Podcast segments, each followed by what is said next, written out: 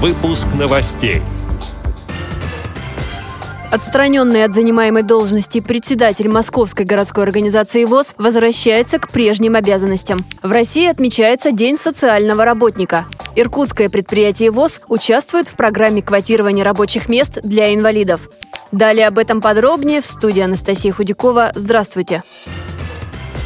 В адрес президента Всероссийского общества слепых Александра Неумывакина поступило письмо от отстраненного от занимаемой должности председателя Московской городской организации ВОЗ Александра Машковского. В нем он принес извинения за некорректные высказывания в адрес президента и подтвердил готовность трудиться в рамках устава ВОЗ. В связи с этим члены Центрального правления вынесли решение о прекращении действия постановления об отстранении от должности председателя. Об этом сообщил пресс-секретарь президента Всероссийского общества общества слепых Валерий Матвеев. В марте этого года состоялась плановая комплексная проверка деятельности руководства Московской городской организации, его учреждения Музыкально-эстрадно-реабилитационный центр.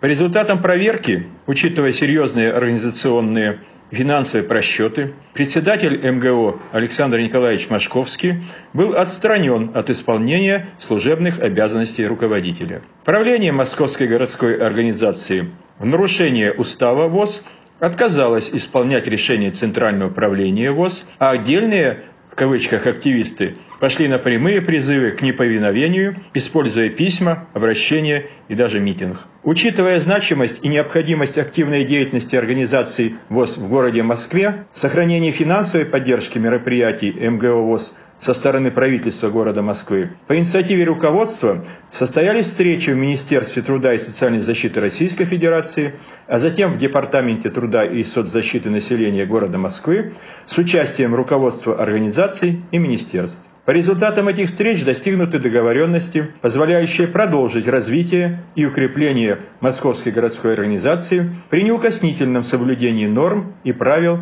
демократии и централизма действующих ВОЗ. Руководству Московской городской организации ВОЗ предложили начать работу по устранению недостатков, выявленных в ходе проверки.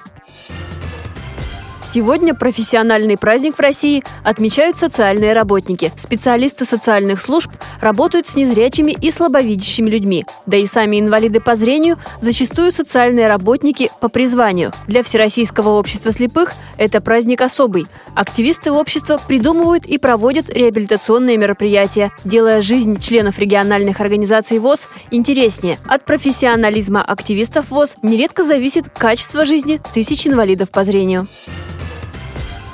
Иркутское предприятие Всероссийского общества слепых «Бытовик» воспользовалось альтернативным способом выполнения квоты для приема на работу инвалидов. Об этом сообщает пресс-служба ВОЗ. Работодатели региона могут арендовать квотируемые рабочие места на других предприятиях. Положительный опыт использования альтернативных способов выполнения квоты есть и у иркутского предприятия ВОЗ. По информации генерального директора Галины Катрук, в рамках заключенного соглашения промышленная компания компенсирует хозяйственному обществу затраты на заработную плату работников с инвалидностью. Всего в регионе таким правом воспользовались четыре предприятия.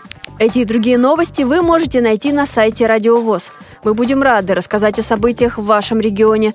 Пишите нам по адресу новости собака ру. Всего доброго и до встречи!